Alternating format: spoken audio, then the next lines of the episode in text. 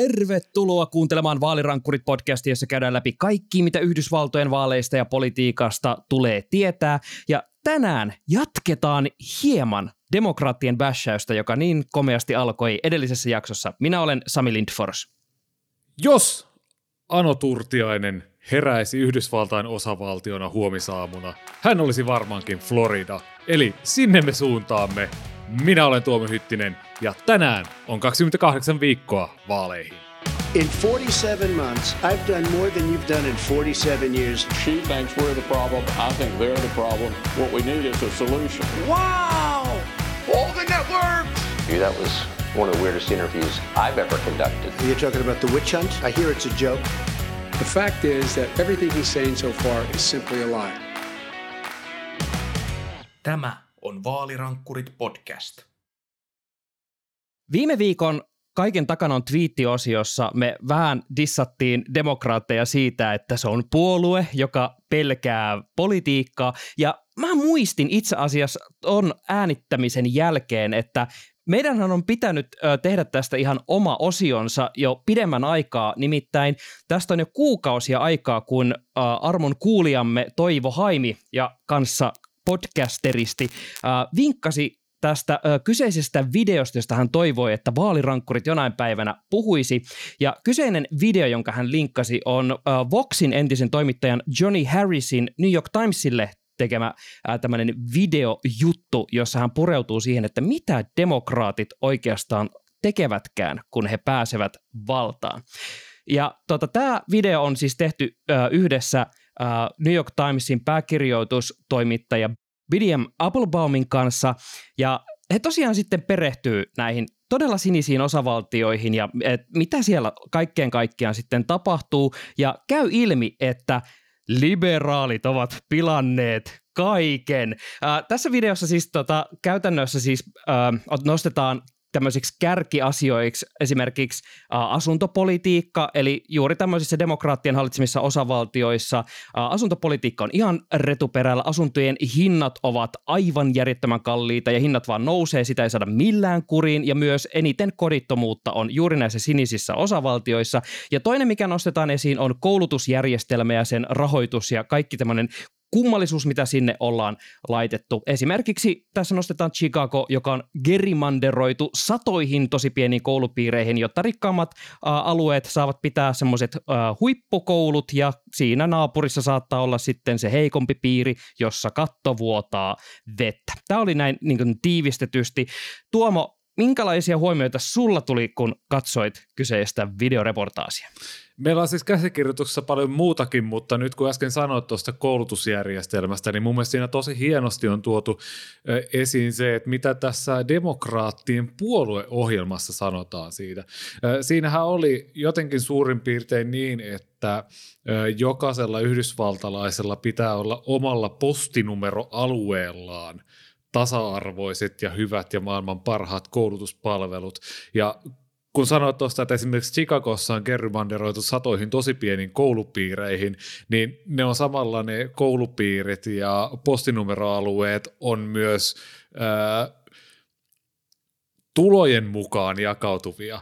Eli rikkaat, jotka maksavat enemmän veroja, niin heidän verodollarinsa sitten menevät siihen oman alueen kouluihin, kun taas siinä naapuripostinumeroalueella, me, jossa sitten saattaa asua niitä vähän vähävaraisempia henkilöitä, niin heidän vähemmät verodollarinsa menevät sitten niihin omiin kouluihin, jossa saattaa kattovuotaa ja vessat ei toimi ja ikkunan sijaan ikkunan lasin sijaan ikkunassa on joku tämmöinen pahvihärpäke, joka yrittää pitää talvisin sen lumen poissa. Eli oikeastaan tuli heti mieleen, että myöskään näissä demokraattisissa, demokraattien hallitsemissa osavaltioissa ei ole tällaisia niin kuin tulontasausmekanismeja, jolla niin kuin rikkailta köyhille siirtyisi oikeastaan yhtään mitään.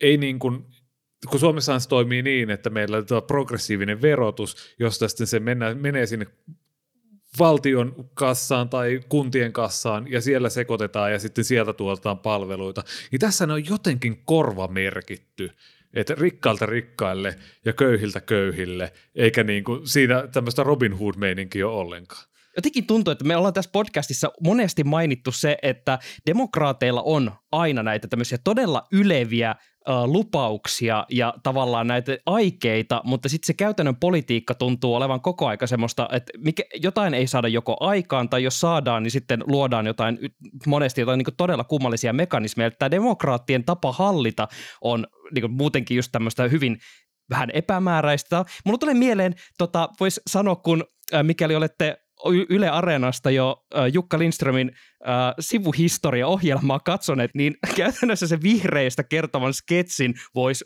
muovata Yhdysvaltoihin kertomaan demokraateista hyvin niin samanlaisena. Ja siis todella semmoinen pikkuporvarillinen kuva tuli demokraateista esimerkiksi tai asuntopolitiikan suhteen. Esimerkiksi Kaliforniassa, San Franciscossa, siellähän siis väestömäärä kasvaa, mutta asuntoja ei rakenneta sitä mukaan, kun se väestömäärä oikeasti tarvitsisi. Mikä tarkoittaa sitten loppujen lopuksi sitä, että kun asunnoista on puutetta, niin niiden hinnat nousee pilviin. Samalla kodittomia on ihan sairaan iso määrä. Ja siis siinä, on, siinä on siinä videolla on semmoinen kohtaus, jossa, on, jossa sanotaan näin, että joo, kyllä olen asuntopolitiikan puolella ja halvat asunnot on ihmisoikeusasia, mutta kun tulee tähän minun kortteliini kyse, niin kyllä minä haluaisin tänne tällaisia pientaloja, jotka vastaavat 5 miljoonaa dollaria kappale, enkä esimerkiksi kerrostaloa, jossa nyt olisi ihmisillä ylipäänsä, niin kuin tavallisilla ihmisillä vara asua. Tässä videolla tota, käytettiin tällaista käsitettä, että equality but not in my backyard, mikä tuntuu olevan semmoinen hyvin äh, kiteyttävä asia. Ja tota, täytyy tuohon äh, asun, asuntopolitiikkaan kiinnittää tässä kohtaa huomiota. Äh, se, mikä tuossa oli mielenkiintoista, oli juurikin siis se, että äh, kyse ei ole siitä, tai lähdetään purkamaan tätä kautta. Äh, demokraatithan hallitsee pääasiassa ja näitä isoja kaupunkeja, eli nämä osavaltiot, joissa demokraatit ovat valtapuolue, niin niissä on myös eniten äh, väkilukua, mikä yleensä tarkoittaa myös sitä, että se, just se asuntopolitiikka tulee vaikeaksi. Ja, tota, en ole asuntopolitiikan ammattilainen, mutta voin vilkaista sen verran, että y- niin ymmärrän, että tämähän on kaikkia isoja kaupunkeja riivaava ongelma tällä hetkellä ympäri maailmaa, mihin ei ole vielä löydetty ratkaisua. Tavallaan se on luonnollista, että tavallaan tämä synti laskeutuu demokraatien kontolle, vai mitä sä oot mieltä? Niin, siis tätä voisi ehkä myös tätä videota kritisoida siitä, että, että ihan kun demokraattien johtamissa kaupungeissa tai demokraattijohtoissa osavaltioissa ei olisi ongelmia ollenkaan.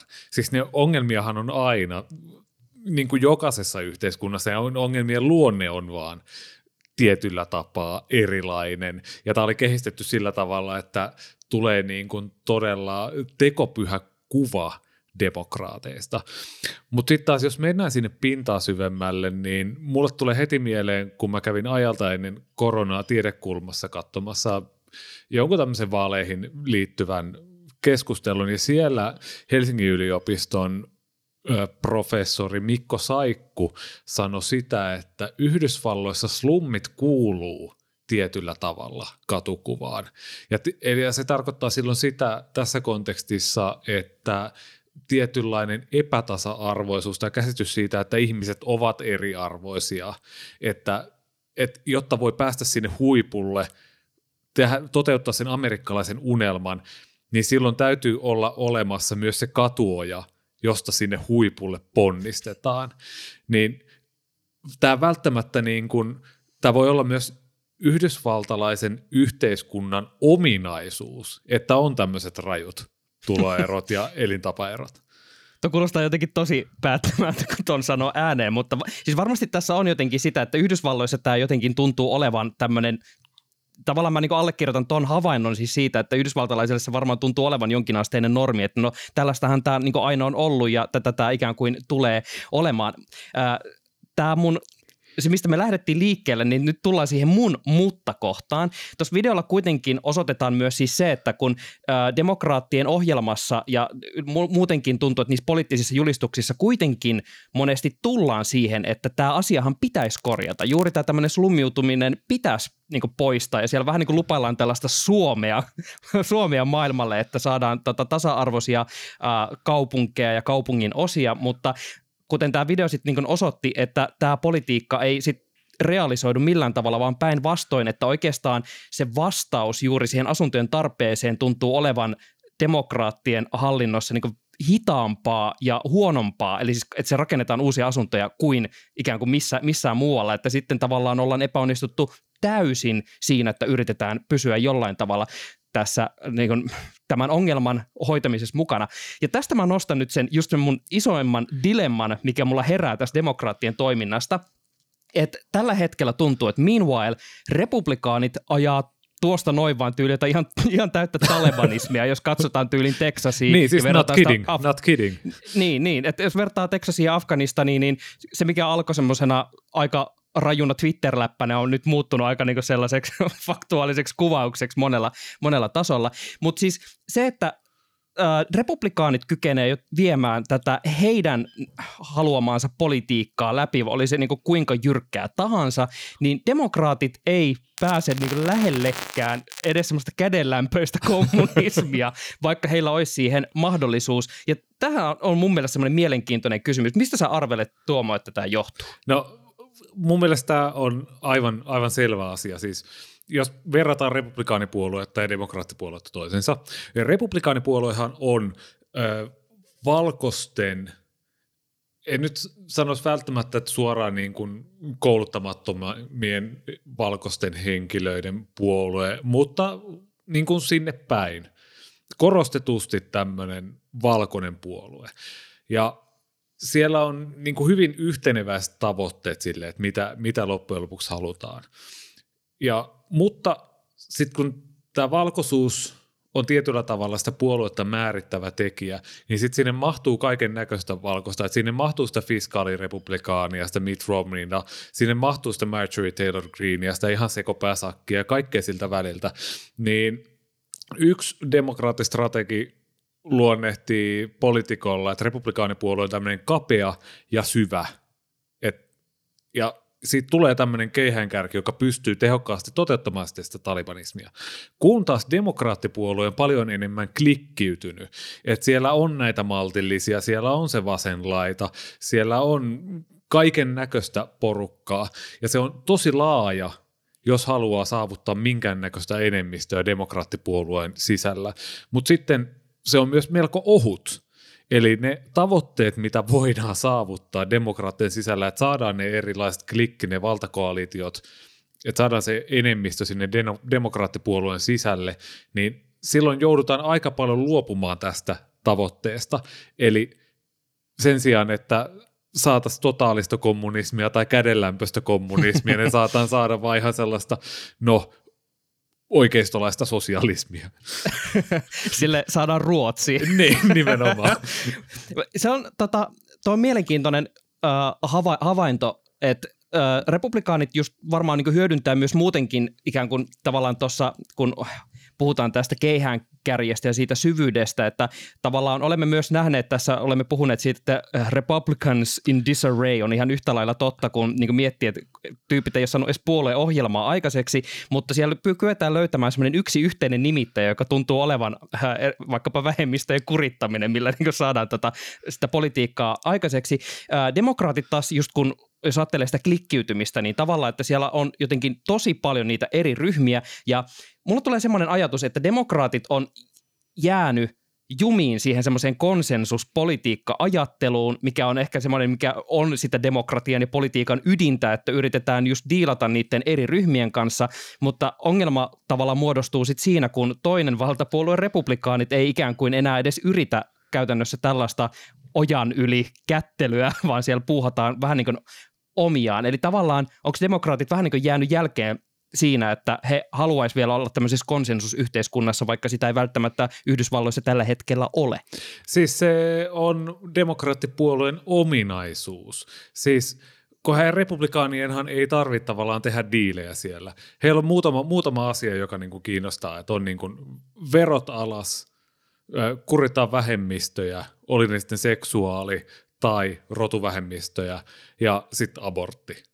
Eihän republikaanipuolue saa konsensusta oikein mistään muusta asiasta, kuten sanoit, eihän heillä ole edes puolueohjelmaa. Demokraateilla taas on tämmöisiä suuria ideoita, ja oikeastaan tähän mä niin kuin sillä tavalla kiinnittäisin huomiota, että kun demokraatit etsii aina tämmöisiä isoja tämmöisiä kuningasratkaisuja, että nyt ratkotaan jonkun ongelman niin kuin koko maailma ja rakennetaan semmoinen täydellinen kone tai rakennetaan täydellinen maailma tästä yhdestä asiasta. Voidaan ottaa vaikka tältä Joe Bidenin hallintokaudelta tämä äänioikeusuudistus, että silloin Bidenin kauden alussahan tuli tämä, mikä oli kongressissa, demokraattien kongressissa hyväksytty tämä Voting Rights Act, mikä oli siis aivan niin tämmöinen toiveiden tynnyri, että niin kuin se ei ollut millään tavalla toteuttamiskelpoinen oikein millään mittarilla, koska siinä olisi vaan luotu semmoinen järjestelmä, jolle ei vaan löytynyt tukea.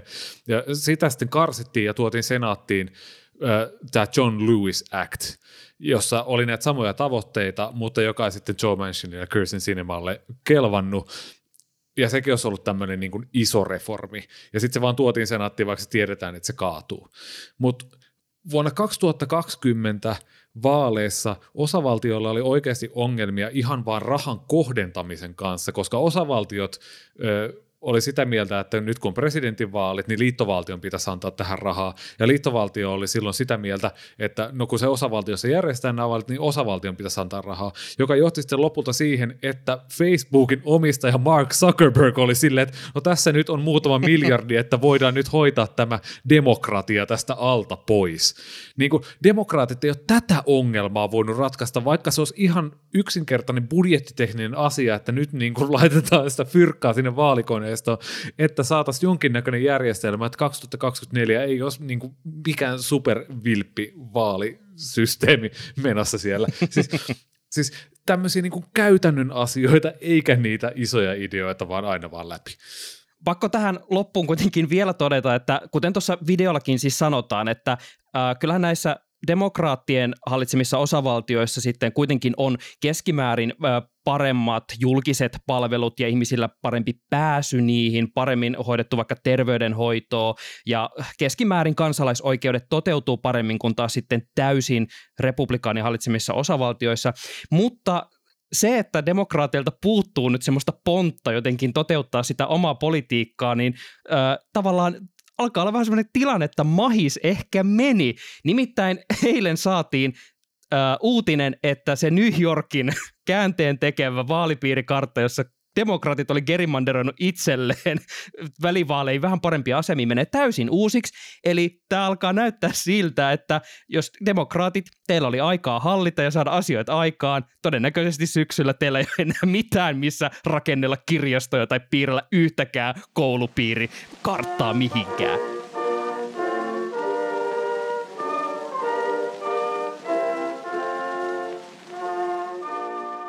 Jatkan vielä vähän demokraattien roustausta, sillä tässä maailman ajassa ja tilassa demokraatit ei ole saanut myyttyä yhtäkään ajatusta siitä, että nostettaisiin veroja, vaikka että helpotettaisiin sitä asuntopolitiikkaa, mutta sen sijaan hyperrepublikaanit sen sijaan nostaa veroja. He ovat siitä innoissaan, koska sillä ounataan liberaalit totaalisesti. Eli nyt mennään sinne Floridaan, jossa todellakin on onnistuttu tekemään jotain aivan uutta ja uskomatonta. Tuomo, mitä helkuttia tällä hetkellä tapahtuu Floridassa, joka tuntuu olevan totaalisessa kulttuurisotatilassa? Trumpin pre- perintöprinssi, republikaanien presidenttigallupin kakkonen, Floridan kuvernööri Ron DeSantisin johdolla on viety läpi tämmöinen HB 1557 laki, eli niin sanottu Don't Say Gay laki, joka kieltää seksuaalisuudesta puhumisen alle kolmasluokkalaisille. Siis Floridassa ei entuudestaan ole ollut mitään erityistä sukupuoli- tai seksuaalikasvatusta opetussuunnitelmassa noin nuorille, eikä tässäkään nyt niinku vaadita mitään opetussuunnitelmauudistuksia. Mutta sen sijaan sanotaan todella hämärästi ja hähmäisesti, että opettajat ei saa kertoa seksuaalisuudesta tai sukupuolesta tavalla, joka ei ole sopivaa sen ikäiselle. Ja no, tässä on sitten seurannut kaiken näköistä identiteettipoliittisia voittoja ja no, sotaa ja ongelmia. No joo, siis noin lavea määritelmä on jotenkin luotu aiheuttamaan ongelmia. Siis tässä tulee ongelma siis juurikin käytännössä tuosta lainausmerkeissä epäsopivasta puheesta, josta tulee siis rangaistavaa. Ja kun se määritelmä on tosi lavea, niin tässä tulee äh, semmoinen tilanne eteen, että koska heterous on totta kai normi tässä tota, floridalaisessa käsityksessä, niin tavallaan ää, toden, semmoinen isästä ja äidistä puhuminen on ok, mutta jos opettajalta kysytään vaikka perheestä, ihan siis semmoisessa, joka ei välttämättä edes opetustilanne, mutta että oppilas kysyy, että kenen kanssa sä asut, ja sä asut samaa sukupuolta olevan tai muun seksuaalivähemmistöön kuuluvan partnerin kanssa, niin jää epäselväksi, että saatko sä kertoa tästä sun parisuhteesta sille lapselle tai luokalle vai et. Ja tavallaan tämän lain määritelmä on niin lavea, että teoriassa voi tulla sit omasta perheestä kertominen rikolliseksi, mistä juontaa juurensa tämä nimi Don't Say Gay. Ja myös Don't Show Gay esimerkiksi New York Timesin The Daily podcastissa haasteltiin opettaja, joka ei tiennyt, että voiko hän pitää aviomiehensä kuvaa siinä omalla työpöydällään. Meneekö se jonkun rajan yli? Hän oli sitten laittanut sen sinne piironkin piiloon. Mutta siis tämä kuulostaa sokeraavalta, mutta tämä on oikeastaan aika suosittu lakiuudistus floridalaisten äänestäjien keskuudessa. Sen takia, koska tätä on markkinoitu republikaanien joukossa tämmöisen niin vanhempien oikeutena, että enemmänkin semmoisena opetuksellisena asiana, että vanhemmat voivat puuttua koulujen opetussuunnitelmiin.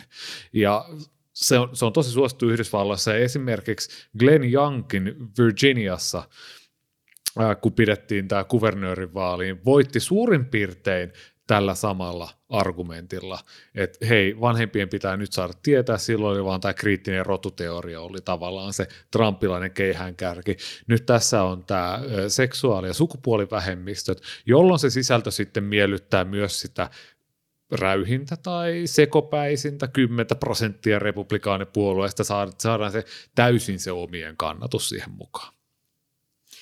No, meillä on jo tämmöinen paukku nyt tässä käsillä.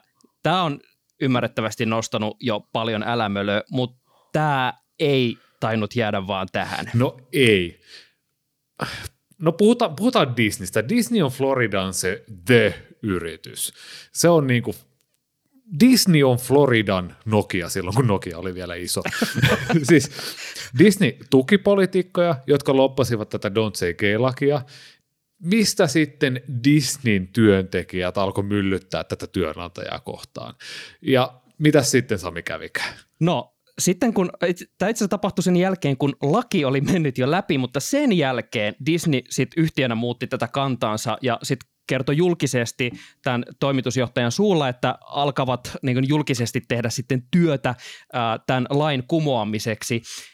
Ja tästähän suuttui sitten Ron DeSantis ja konservatiivit raivostu ja sitten alkoi tämä kuuluisa wokeismi myllää, meidän pitää myllätä takaisin – No, mutta jäikö tämä vaan Tuomo sitten Twitter-myllytykseksi? No ei todellakaan, vaan täältä tuli tämmöinen imperiumin vastaisku. Siis Flo- Disneyllä on ollut Floridassa tämmöinen erityinen verotusasema vuodesta 1967, siis samantapainen kuin, en mä tiedä, jollain Vatikaanilla tai jollain muulla kirkolla. Siis oma julkishallinno, julkishallinnollinen asema ja verotusoikeus. Sami, kerro tästä vähän lisää. Joo, siis tota, tätä on puitu monessa podcastissa ja kukaan ei ole niinku ihan sata varma, että millä ihmeellä Disneyn veljekset, eli Walt ja Ron, olivat aikoinaan tämän myyneet floridalaisille poliitikoille, mutta heillä on siis käytännössä ikään kuin oma valtio tuolla osavaltion sisällä. Tämä on tämmöinen Reedy Creek-alue, jossa siis siellä on oma palokunta, heillä on periaatteessa oma poliisi tai rajavalvonta, miten se haluaa niin määritellä.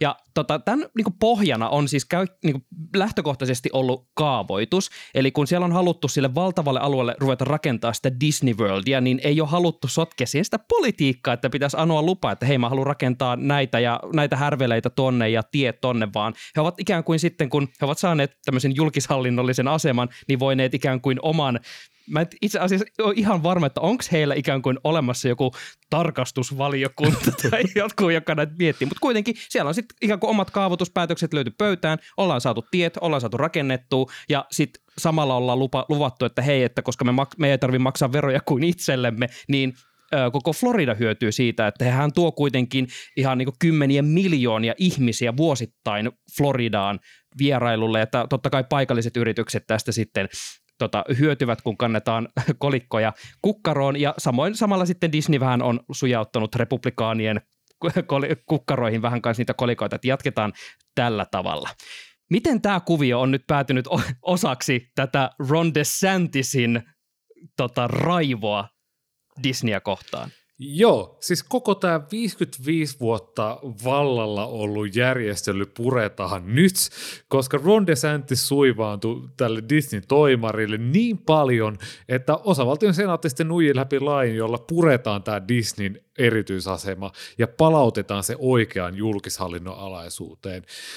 Mistä sitten seuraa se, että osavaltio ottaa kontolleen kaikki nämä Disneyn minivaltion velat – Eli heillä ilmeisesti on ollut, ai, he, ai, ai. he on niin kuin yrityksen ottanut velkaa, että on hoitanut tätä infraa ja kaikkea muuta siellä, kaavoitusta ja tälleen, näet se julkishallinto, niin tämä kaikki nyt siirtyy, tämä koko miljardiluokan säkki siirtyy sinne osavaltion kontolle, ja tämä on Ron DeSantisille ihan ok. Että tämä tulee nostamaan floridalaisten verotusta, jotta Disneyn kuviot saadaan hoidettua, ja se on siis pakko hoitaa, koska Disney on Floridan suurin työllistäjä ja turistitalouden pääpyörittäjä.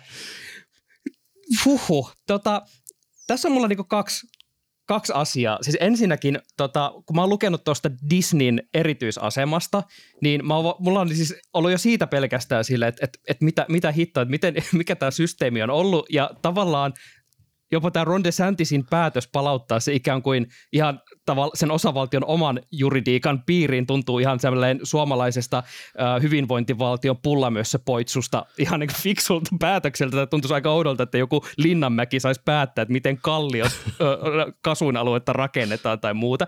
Mutta siis se, että Ron DeSantis on pystynyt siis nyt jotenkin tällä perustelemaan floridalaisille sen, että heidän verot nousee. Ja tota, CNN jutussa, nyt en muista tämän demokraattipolitiikon nimeä, mutta tota, hän oli tota, sanonut haastattelussa, että tämä saattaa nostaa jopa niin noin kolmisen tuhatta dollaria vuodessa per floridalainen tätä verotustaakkaa. Ja oli ihan silleen, että wow, että tämmöinen on myyty läpi floridalaisille ihan vaan, jotta saadaan meidän tätä lakia kritisoiva Vogue Disney kuriin. Ja tän on siis lyönyt Tuo... läpi puolue, joka on määritelmällisesti siis pro-business. Ja niin verotusta vastaan. Eli tavallaan tables have turned so much. Tuomo, mistä tämä kertoo, että tämä pöytä nyt pyörii kuin häkkyrä?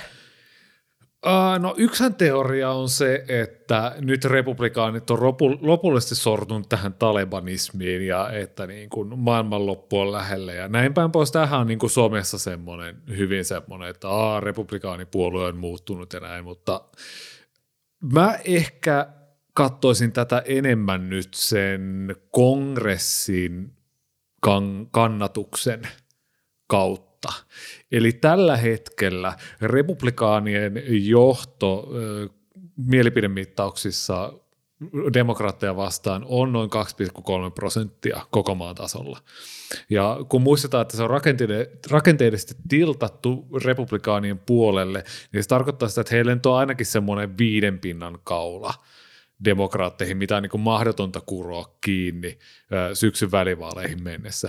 Ja koska tilanne on niin hyvä republikaaneille, niin sitä enemmän varaa on sitten tämmöiseen sekoiluun ja hulinointiin, niin kuin politiikan tutkija Antti Ronkainen sanoisi. Mitä suurempi kannatus, sitä enemmän tilaa on niin kuin käydä täällä Manslown tarvehierarkian siellä korkeassa päässä siellä, mille, mitkä ei ole niin kuin niitä perustarpeita, vaan niitä kaikkea muuta.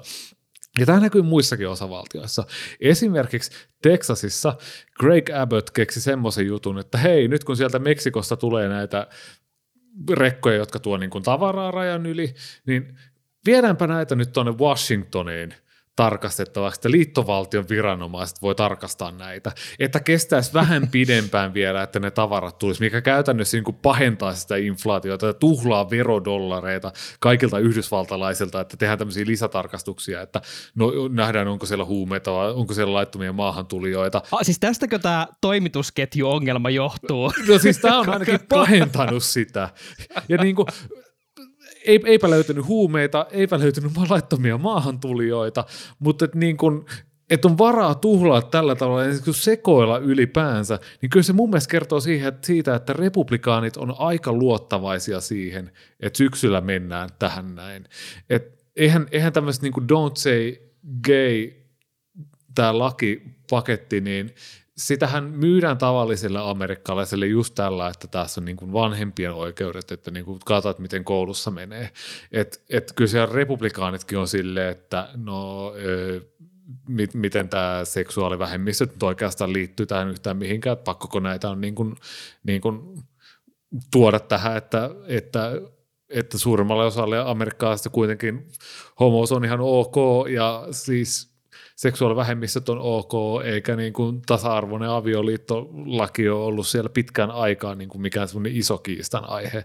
Mutta nyt kannatus on niin hyvä, että on varaa niin kuin hulinoida ja vetää tämmöisiä niin kuin somekampanjoita. Jotenkin tämä on, niin kuin, nämä on someistunut nämä osavaltion lainsäädäntöelimet, ainakin tuolla republikaanipuolella. Tästä on tullut kyllä totaalista twitteröintiä. Että nyt mä, mä alan ymmärtää, miksi Elon Musk on niin, niin, kuin, niin innokkaana ottamassa niin kuin, tämän, tuota, tontin haltuun. Mä on pakko lisätä tuohon aiempaan huomioon äh, se, että John Oliverilla oli ohjelmassaan tästä Don't Say Gay Bill ja tästä Floridan kuviosta noin ylipäänsä tota mainio jakso, ja siinä tota, tämä päälobbari, joka oli viemässä tätä lakia eteenpäin, niin tota, hänestä on kyllä paljastunut tällaisia kampanjointivideoita, kun hän on käynyt kiertämässä eri naapurustoissa ja hän on kyllä ihan niin kuin, hän on suoraan lobannut sitä, että nyt kyllä pitää saada siivottua tämmöisiä seksuaalivähemmistöjä naapurustoista, että tavallaan se taustavire on hyvin vahvasti siellä kyllä selkeä, vaikka sitä ei CNN haastattelussa ehkä uskalleta sanoa ääneen, mutta tämä, että ollaan vedetty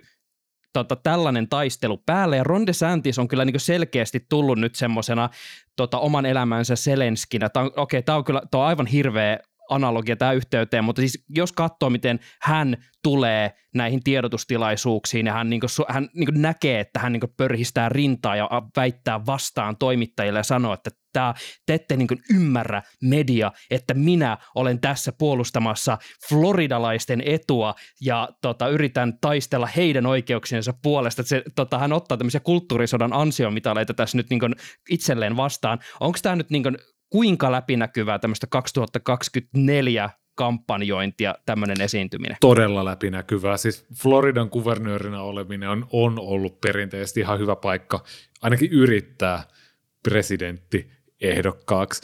Ja kyllä mä luulen, että tämmöisellä kulttuurisotimisella on apuja ainakin republikaanien presidenttiehdokkuusnimitykseen. DeSantis saattaa pärjätä jopa Trumpia vastaan, joka on sitten jonkun toisen podcastin aihe, mutta mä mietin, että niin kuin amerikkalaisten laajaa kansan osaa niin kuin, tämä ei ehkä puhuttele niin paljon, vaikka se naamioidaan tämmöisen vanhempien huoli puheen taakse. Ja vaikka se naamioi taas tämmöisen vanhempien huolipuheen taakse, ja vaikka Ron DeSantisillä ei olisikaan tarkoituksena painaa seksuaali- ja sukupuolivähemmistöjä alas, niin se ei kuitenkaan tarkoita sitä, etteikö taas erittäin vakava asia, ja etteikö tällä lailla voisi olla ihan hirveitä seurauksia Floridassa ja myös muualla Yhdysvalloissa, jossa näitä lakeja halutaan säätää lisää.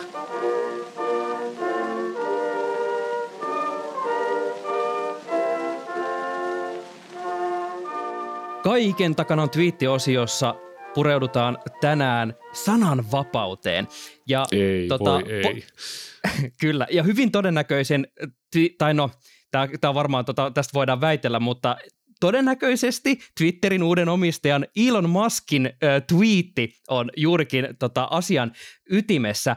Elon Musk äh, twiittasi 27. päivä äh, tällä tavalla – Truth Social is currently beating Twitter and TikTok on the Apple Store. Eli Truth Social-appi tällä hetkellä päihittää Twitterin ja TikTokin Applen sovelluskaupassa. Ja tästä mä muistin, että Tuomo Hyttinen, sinä olet ollut Aallon harjalla ja menossa kohti sananvapauden ydintä, eli Truth Socialia, eli Donald Trumpin lanseeraamaa somepalvelua, jossa totuus on aina mahdollista laukoa julki.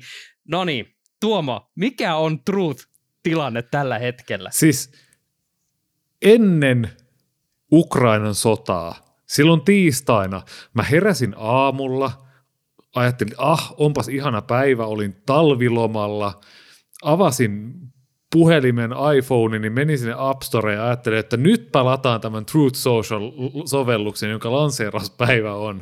Ja rupean somettamaan siellä, koska niin kuin, jos Trump tekee jonkun tämmöisen oman somen, niin pitää sinne mennä. Ja nyt on kolmas kuukausi menossa, mä en jumalauta päässyt sinne vieläkään. niin Tämä Truth Social on saatu Googlen sovelluskauppaan, mutta sitä ei ole saatu Atlantin tälle puolelle. Mä vakavasti kyseenalaistan tämän, että onko Truth Social suostunut kuin Twitter, kun minä en ole sitä saanut. Tämä on itse ihan oikeasti legitiimi kysymys, kun mietin, että tota, tämä sovellushan ei ole kai siis lähtenyt siellä Atlantin takanakaan ihan hirveän hyvin lentoon, että siinä on saatu mitä 5 miljoonaa, oliko edes miljoonista kyse? Nyt en muista Taisi olla lukuja. miljoonista, mutta niin kuin vielä vakavampaa on se, että Donald Trump ei ole lähettänyt kuin yhden totuuden tässä palvelussa. Eli tweetit on totuuksia tässä Truth Socialissa. Oi jumalauta, miten, miten, miten hieno palvelu. Mutta no, tota, jatketaan, koska tämä on kolmiosainen tämän, tämän kerran tot, eli kaiken takana twiittiosio. Nimittäin Elon Musk on jatkanut tuota twiittiketjua uh, sillä, että hän on sanonut, sanonut Truth Social suluissa terrible name exists because Twitter censored free speech. Eli Truth Social, joka on kamala nimi, uh, on olemassa sen takia, että Twitter sensuroi vapaata sanaa. Tuomo, koetko sä nyt, että Truth Social on rajoittanut sinun sananvapautesi? On, ainakin Elon Muskilaisessa mielessä, koska mä en ole päässyt sinne vielä laukumaan mun totuuksia. Sami, Sami, kuinka kovasti sä haluat mennä laukumaan totuuksia Truth Socialiin, vai riittääkö Twitter en, sulle? tota, no toistaiseksi mun täytyy tyytyä Twitteriin, kun näköjään mulle ei mahdollisuutta puhua totuutta suoda. Jumalauta, mulla ei ole mitään keinoa ilmaista itseäni. Ei edes tällaista podcastia, joka menee joka hemmetin palvelu maailmalla. Mutta tota, äh, tästä mä vielä jatkan Elon Muskin viimeiseen twiittiin, joka tässä ketjussa on. Äh, hän on twiitannut – should be called Trumpet instead. Eli Truth Social, jonka nimi on huono, niin sen pitäisi olla nimeltään Trumpetti. Ja ei tyhjiä poissa, kuten tota, ne, aivan loistava, toivottavasti pian palaava podcasti monesti kysyy, että tota, mitä mieltä olet. Pitäisikö Truthin olla sittenkin trumpetti? Olisitko mieluummin töräyttämässä totuuksia? Ei, koska se saattaisi olla liian tarkka kuvaus siitä, mitä kaikkea mä tuonne nettiin kirjoitan.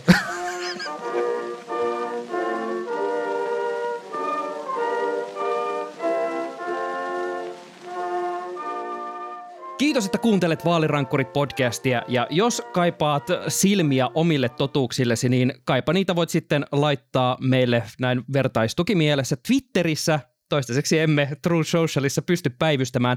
Twitteristä löydät meidät at Tuomo Hytti, at Sami Lindfors ja at Vaalirankkurit. Normaalisti tossa olisi kaikki somet, mistä meikäläiset löytää, mutta mut löydät vielä köyhän miehen Truth Socialista, eli Getristä samalla händellä at Tuomo Hytti. Jos kuuntelit tänne, niin tota, ihmeessä rekisteröidy ja heitä mulle Getri. En mä tiedä, miksi sitä kutsutaan. Siellä jotain totuuksia. Sielläkin varmaan on. ja palaillaan sitten asiaan. Erittäin köyhä palvelu, by the way. Hei, vaalirankkurit palaa taas. Nyt moi moi!